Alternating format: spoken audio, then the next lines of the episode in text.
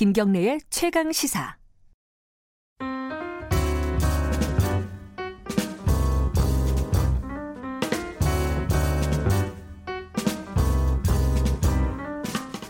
네, 더 나은 미래를 위해서 오늘의 정책을 고민하는 시간입니다. 김기식의 정치 정책 이야기 식스센스 더 미래연구소 김기식 정책위원장 오늘도 함께 하십니다. 안녕하세요. 예, 안녕하세요. 어, 오늘은 시작하기 전에 이 얘기를 좀 짚고 넘어가야 돼요. 얼마 전에 금소법 금융소비자보호법인가요? 예, 예. 정확하게는 네네. 그게 통과가 됐죠. 그 정무위원회를 정- 아, 통과했죠. 상임위를 예. 통과를 한 거죠. 네, 네, 네, 네. 그거를 어, 김기식 위원장이 이 방송에서 우리 방송에서 여름쯤에 얘기를 했어요. 이거 필요한 법이라고. 네, 네, 네. 그러고 어, 특목고 폐지 도 여기서 얘기를 하셨고 네, 예. 그 뒤에 폐지가 됐어요. 네, 네. 뭐죠? 아니 뭐 제가 그 해야 될 일을 언급한 거고 그걸 이, 이 정부에서 잘 진행하고 있는 거죠. 네. 예측을 하신 겁니까? 정책에 영향을 주신 겁니까? 솔직하게 얘기해 주세요. 뭐 예측도 하고 저도 나름대로 그, 렇게 가야 된다고 여러 음. 정책 보고서도 내고 의견도 네. 내고 뭐두 두 가지 활동을 다 한 거죠. 저는 뭐 제 생각에는 방송을 방송이 나가서 그렇게 됐다라고 생각을 우리 방송이 나가서 그렇게 됐다. 오늘은 진짜 정책 이야기 몇 개를 좀 진지한 정책 이야기를 좀 해야 될 것 같습니다. 그또 전공이시죠 금융 쪽인데 일단 최근에 DLS, DLF 뭐 금리 파생 결합 상품이라고 해야 되나요? 그렇죠. 예. 그 사태가 있고 나서 여러 가지 대책들이 나왔습니다. 나왔는데 이게 좀 약간 시끄러워요. 뭐 음. 은행 책임이 있느니 없느니 누가 더 책임이 음, 네, 없느니 네. 지금 상황 어떻게 진행이 되고 있어요?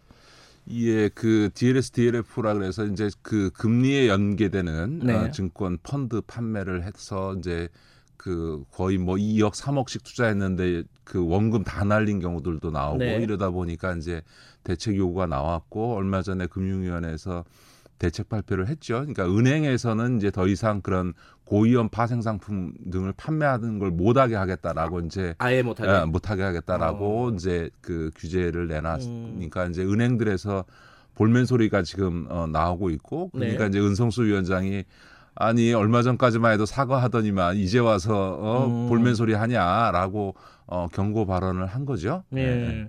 근데 아예 못 팔게 하면은 이게 은행 입장에서는 좀 수익률이라든가 네, 뭐 네. 그러기도 하고 좀 너무 극단적인 어, 규제 아니냐? 뭐 이렇게 생각하는 사람들은 어, 그렇지는 없을까요? 않습니다. 그러니까 어. 이- 예를 들어서 그 지금 은행들이 지금 볼멘 소리 하는 거는 그런 이제 그 파생 상품을 못 팔게 하면 은행 수익에 상당한 네네. 어, 영향을 줘서 은행 수익이 악화된다고 얘기하는데 사실 지금 경제가 어려운데도 불구하고 작년에 은행들이 사상 최대의 수익을 냈고요. 아 그래요? 그 다음에 올해만 어. 하더라도 지금 그 여섯 개 대형 은행이 올 상반기에만 지금 순이익이 6조 7천억입니다. 그러니까 한 음흠. 은행당 1조 이상 남겼으니까 올해도 다들 평균 한 2조 이상 수익이 나는 네. 어, 구조죠. 그러니까 다시 말해서 경제는 어려운데 이자 놀이해서 은행들은 어, 이 지금 많은 수익을 내고 있는 건데 이제 이- 그런데 수익이 줄어든다고 볼멘 소리 하는 거는 국민들이 보기에 좀 매우 부적절해 보이고요. 무엇보다 지금 사실 이 파생금융 상품이라고 하는 거는 일반적인 주식이나 이, 네. 그, 이 다른 펀드하고는 달리 굉장히 위험성도 높고 복잡한 상품 구조를 갖고 있는 음. 거거든요.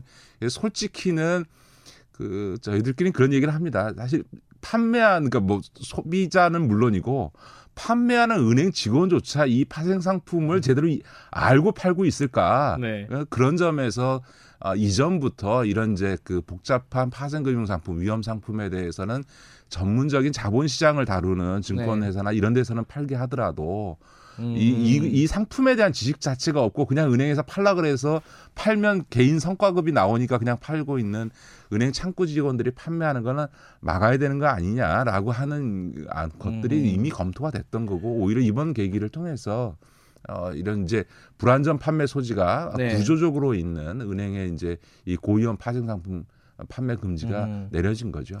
그럼 뭐 지금 금융이 안대로 하면은 DLS, DLF 뭐 금리 연계 상품뿐만 네, 네. 아니라 주가 연계 상품도 있잖아요. ELS, ELS 라 그러죠. ELF 네, 뭐 네, 이런 네. 것들이 있는데 그것도 못 팔아요. 그것도 그렇죠. 그 이제 그것도 어. 이, 이 지금은 이번에 이 DLS, DLF가 문제가 됐습니다만 과거 몇 년 전에 제가 정무위원 할 때도 이 ELS가 또 그때는 문제가 아, 됐습니다. 그랬나요? 그리고 어. 그때도 똑같이 마찬가지로 ELS 상품의 주된 어, 구매자가 65세 이상 어, 아, 노인층이어서 이게 불안전 판매 요소가 대단히 커서 네. 규제해야 된다라는 얘기가 있었고요. 또 ELS 상품이라는 게 어떤 또 문제를 갖고 있냐면 2017년 말에 신라젠이라는 소위 바이오 회사가 무려 주, 시가총액이 10조까지 간 적이 있습니다. 아, 그러다가 주식이 올라갔고요. 예, 예. 어. 근데 지금 현재 그게 1조 정도 되니까 음흠. 10분의 1 토막 났고 그러니까 버블도 엄청난 버블이 있었는데 네. 그 당시에 이 신라젠이 10조까지 이 버블이 생긴 가장 주요한 원인 중에 하나가 은행들이 이 소위 바이오 이 주가와 연동된 ELS를 팔면서 아. 이 주가를 끌어올리면서 생겨난 문제거든요. 그러니까 그런 점에서 보면 이 금융지주회사 체제 하에서 소위 다 여러 금융기관들을 가지고 있으면서 자기 네. 이해관계에 따라서 이 그 금융상품들을 판매하는 이런 이제 구조 놓고 보면 은행들의 이런 이제 파생 상품 판매에 대해서는 규제해야 되는 게 맞고요. 오히려 금융위 대책이 저는 부족하다고 생각합니다. 부족하다. 어, 어떤 부분이 부족해요? 어떤 예, 부분이? 지난번 그 예. 제가 방송에도 그 말씀을 드렸습니다만 네. 아예 그 은행뿐만 아니라 모든 부분에서 이번에 금융소비자보호법에도 어, 규정이 돼 있습니다만 상품 판매에 있어서는 적합성 원칙이라는 게 있습니다. 음. 그분에게 적합한 상품이냐, 그러니까 그분의 네. 투자 경력을 봐서 적합한 상품이냐는 건데 특히 문제가 되는 거는 이제 그 금융 상품에 대한 지식도 별로 없고 투자 경험도 없는 고연령층의 이 음. 투자자들이 소위 은행 이자가 너무나 작다 보니까 요즘 1%도 안 되다 보니까 조금이라도 더 수익률을 내기 위해서 이 파생 상품에 들어오는 게 문제이기 때문에 아예 그 지난번에도 말씀드렸던 것처럼 네. 어 일정 연령 이상에 있어서 투자 경험이 없는 어 분들에게는 아예 이 파생 상품 판매는 금지해야 음. 하고 예를 들어서 10년 이상 투자 경력이 있는 분에 한해서는 65세 이상이더라도. 팔 수 있도록 하는 방식으로 어, 하는 것이 마- 타당하다. 은행이 못 팔게 하는 것뿐만 아니라 그렇죠. 아하. 그러니까 예를 들어서 지금 이번에 문제가 된 DLS, DLF 같은 경우에도 실제로 독일의 금리가 마이너스로 내려가고 있는 상황에서도 은행은 팔았고 소비자는 그걸 구매했거든요. 그러니까 네. 사실 은행이 지금 볼멘 소리 하는 거는 말이 안 되는 게 엄격하게 보면 거의 사기 판매에 음. 해당되거든요. 그러니까 이미 은- 그 금리가 마이너스로 내려가고 있어서 손해 날 게 뻔한 상황에서도 상품을 팔고 있었으니까 손해 날 걸 알면서 사는 구매자가 어디 있습니까? 그러니까 사실상 소비자한테 속이고 팔았다라고 하는 말을 해도 사실은 음흠. 변명할 여지가 없는 네. 거거든요. 그런 그런 판매가 이루어지는데 이게 독일의 금리가 내려가면 내가 손해 날 수 있다라고 하는 거를 투자자가 모르는 거거든요. 네. 그런 점에서 보면 이게 구조적으로 파생 상품에 대해서는 어떻게 보면 그 엄격한 판매 규제를 하는 것이 소비자 보호 음. 차원에서 오히려 바람직하다 이렇게 저는 보는 거예요. 근데 아까 말씀하셨듯이 속이고 판 것도 있지만 은행도 잘 모르고 파는 것도 있는 것 그렇습니다. 같아요. 아- 아마 어. 실제로 은행 창구에서 어, 금리가 마이너스 내려가고 있는 상황에서 팔고 있는 은행 직원도 자기가 이- 이렇게 되면 손해 나는 상품을 팔고 있다라는 걸 몰랐을 겁니다. 맞아요. 그렇기 때문에 네. 창구 직원 개인에게 책임을 물을 수가 없고요. 은행에게 책임을 물어야 되는 거죠. 제가 얼마 전에 은행에 가서 은행 볼 일이 있어 갔는데 얘기를 하다가 저한테 ELS 한번 들어보실 생각 없냐고 그러더라고요. 네. 그래서 설명을 해봐라. 네. 그런데 설명을 하는데 직원이 잘 모르더라고요. 네, 네. 그래서 제가 몇 가지를 물어보니까 대답을 못해요. 네, 안내 책자 보고 그냥 그대로 네. 읊조리는 겁니다. 네, 그랬더니 네, 위에 네. 상사가 이렇게 답답한지 와가지고 네, 네, 저랑 네. 얘기하시죠. 그래서 그때 네, 데려가더라고요. 네, 맞습니다. 네. 그러니까 실제로 판매하는 직원들이 상품 구조나 이런 것들 잘 모르더라고요. 예, 그럼요. 같은 금융기관이라 하더라도요. 네. 은행 업무라고 하는 거하고 이런 파생 상품과 같은 이 자본시장에서의 상품이라고 하는 거는 음.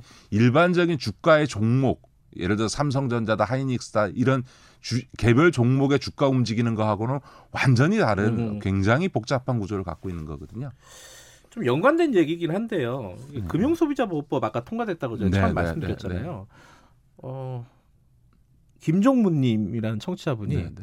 금융 금소법 줄여서 음. 금소법은 훌륭한 법입니다라고 말씀해 주셨는데 그건 좋은데 뒤에다가 왜 기식이 형님 사랑합니다를 붙여놨죠. 이거 아는 분이에요? 아니 근데 이게 어떤 법인데 이렇게 중요한 예, 거죠? 예. 근데 이번에 금융소비자법이 제정된 거는 정말 다행이라고 생각하고요. 19대 네. 때 제가 4년 내내 노력했는데도 불구하고 당시 아. 그 새누리당의 반대로 지금 못했었는데요. 네. 어쨌든 이게 좀 부족하긴 하지만 어쨌든 이게 어, 판매에 있어서 여섯 가지 원칙, 적, 적합성 원칙, 적정성 원칙, 뭐 네. 설명 의무 등등을 정확히 규정했고 그걸 위반했을 때 제재할 수 있는 근거도 있을 뿐만 아니라 이번에 이제 DLS, DLF 같은 경우 같은 경우에 있을 때 아예 판매를 중지시할 수 있는 명령을 내릴 수 있는 판매 금지 명령을 내릴 수 있는 권한을 아. 금융위에 부여했다는 점에서는 음. 사후적인 게 아니라 위험할 경우에는 아예 금융위가 사전적으로 판매 자체를 막을 수 있는 음. 권한이 주어진 것 등등은 좀 긍정적인데요. 그런데 한쪽에서 안고 빠진 찐빵이다라는 비판을 할? 수 있는 것도 사실입니다. 이게? 이제 크게 보면 세 가지인데요. 하나는 입증 책임 전환의 원칙이라는 게 있는데, 예. 그러니까 예를 들어서 그 아까 말씀드렸던 것처럼 여- 여섯 가지 판매 원칙, 그 적합성, 적정성 원칙, 설명 의무, 불공정 거래를 하지 마라, 네. 뭐 부당 권유하지 마라 이런 것 등의 원칙을 제대로 지켰는지 여부를 금융회사가 입증하도록 하는 겁니다. 음흠. 왜냐하면 안 그러면 파- 소비자가 늘 상품 판매할 때마다 무슨 카메라나 녹음기 들고 가서 제- 아. 내가 제대로 했는지를 다 찍어가야 되잖아요. 지금까지 그러니까 소비자가 입증해야 되는 거예요? 입증은 책임은 원래 민법상으로 보면 원고인 아 피해자가 이 피해자가 제기하게 돼 있는. 건데 그 입증 책임 전환의 원칙이 있는데 이게 원래 전체 다는 아니어도 적어도 적합성 원칙, 적성성 원칙이나 이런 네. 설명 의무 등등에 걸쳐서 좀 음. 폭넓게 인정돼야 된다라고 했는데 이게 이제 설명 의무- 의무에 대해서만 제한적으로 입증 책임 전환이 아. 이루어지는 거는 상당히 네. 어, 아쉽고요. 무엇보다 어, 이게 이제 그 이 금융소비자보호법이 정하고 있는 원칙을 위반했을 때 사후 제재를 해야 될 거 아닙니까? 그, 네. 그럴 경우에 필요한 이제 징벌적 손해배상 제도나 음흠. 집단 소송제 같은 것들이 이번에 아예 다 빠진 거죠. 특히나 예. 징벌적 손해배상 제도는 요, 요즘 이제 공정거래 관련 법률이나 금융 관련 법률에서도 광범위하게 그 도입되고 있거든요. 신용정보법에도 도입돼 있을 정도니까. 그러니까 다른 금융 관련 법률에도 많이 도입되어 있는 징벌적 손해배상 제도를 네. 소비자 보호법을 제정하면서 뺐다라고 하는 거는 아무래도 이- 그 저는 비판받을 소지가 음. 크다. 아, 좀 어, 문제가 있다고 저는 근데 보여요, 왜. 빠진 거예요? 이게 조- 좋은 건데 소비자한테. 네, 아마 업계에서 치열한 로비를 음. 했을 거고요. 네. 그다음에 이제 어, 제가 알기로는 한국당에서 그거는 꼭 빼지 않으면 통과 못 한다 이런 얘기가 있었던 음, 것 같습니다. 그래요. 은행 얘기 한 가지만 간단하게 좀 짚고 네. 넘어가죠. 지금 인터넷 은행 특례법이 이게 통과가 된 건가요? 이번에 이제 정무위원회는 통과가 됐습니다. 이것도 이제 상임위가 통과됐는데 네, 그 네, 네. 여러 가지 뭐 시민단체나 뭐 노조나 이런 데서 이게 KT 위한 법 아니냐 네, 네. 뭐 이런 막 반발하더라고요. 이게 무슨 얘기예요? 좀 설명 좀 해주세요. 이게 정확히 KT를 위한 법이죠. 아, 실제로 그래요? 네, 네, 네. 그러니까 음. 이제 저는 아쉬운 거는 금산분리, 은산분리 원칙은 우리나라 금융에 있어서 대원칙이고 심지어 이명박 박근혜 정권 때도 음흠. 이거는 흔들림 없이 유지가 되어 왔던 네. 것이어서 원래 인터넷 은행은 박근혜 정부 때 추진된 네. 건데 그때 박근혜 정부조차도 이런 어떤 금산분리 원칙에 대해서는 손을 대지 않는 형태로 추진을 했거든요. 음. 근데 어 작년에 인터넷 은행 특례법이 제정되면서 어 인터넷 은행에 한해서는 산업자본의 지- 그 소유 지분을 10%가 아니라 34%까지 허용하는 네.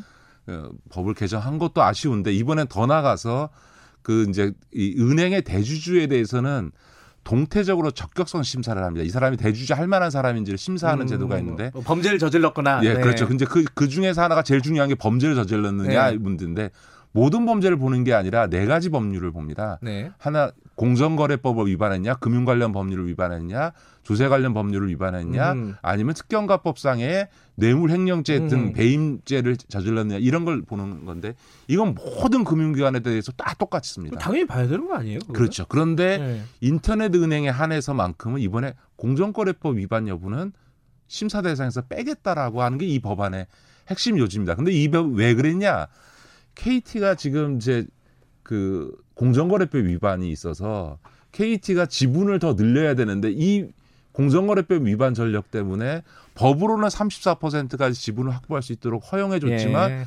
실제로 KT가 지금 10% 이상 지분을 못 늘리고 있는 상황이니까 음. KT에서 계속 그 공정거래법을 빼달라고 국회나 네. 를 상대로 로비를 해왔고 그게 이번에 어, 먹힌 거죠. 그러니까 K뱅크의 이 지분을 그렇죠. 늘리려고 하는데 법 때문에 안 되니까 KT 네, 위에서 네. 원 포인트로 딱 법을 바꿔줬다. 네, 네. 뭐 그렇게 볼 수밖에 없는 상황이군요. 그렇죠. 그러니까 네. 이게 두 번에 걸쳐서 지금 금산분리 원칙을 훼손하게 되는데 문제는 은행이라고 하는 거는 네. 예금자 보호법이 적용되기 때문에 예금에 대해서 국가가 문제가 되면 다 책임지기 예. 거거든요. 그래서 더군다나 은행이라고 하는 거는 있어서의 시스템적 안정성에서 음, 너무 중요하기 때문에 모든 금융기관에 비해서 가장 엄격한 네. 이 감독을 합니다. 그런데 은행보다 훨씬 작은 어, 자본시장의 보험회사나 증권회사나 네. 내지는 저축은행 등에 대해서는 공정거래법 위반을 보면서 가장 엄격하게 감독해야 되는 인터넷 음. 은행, 은행에 대해서 지금 네. 공정거래법 위반 전력을 대주적격소 심사에서 뺐다? 네. 이건 말이 안 되는 거죠.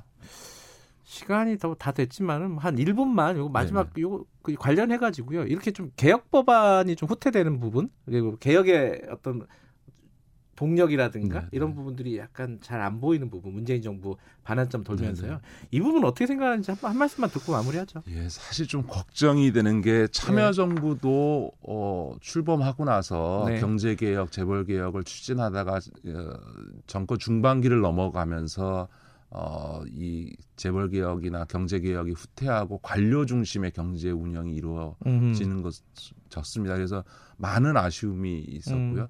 어, 제가 후보 시절이나 그 이전에 야인 시절에 문재인 대통령과 대화할 때도 그 점을 굉장히 아쉬워했습니다. 그런데 지금 문재인 정부 중반기를 넘- 넘어서면서 참여정부 때처럼 다시 관료 중심으로 과거 경제정책 중심 형태로 돌아가면서 경제개혁이 후퇴하는 게 아닌가라고 음. 하는 좀 우려를 저는 갖고 있고요.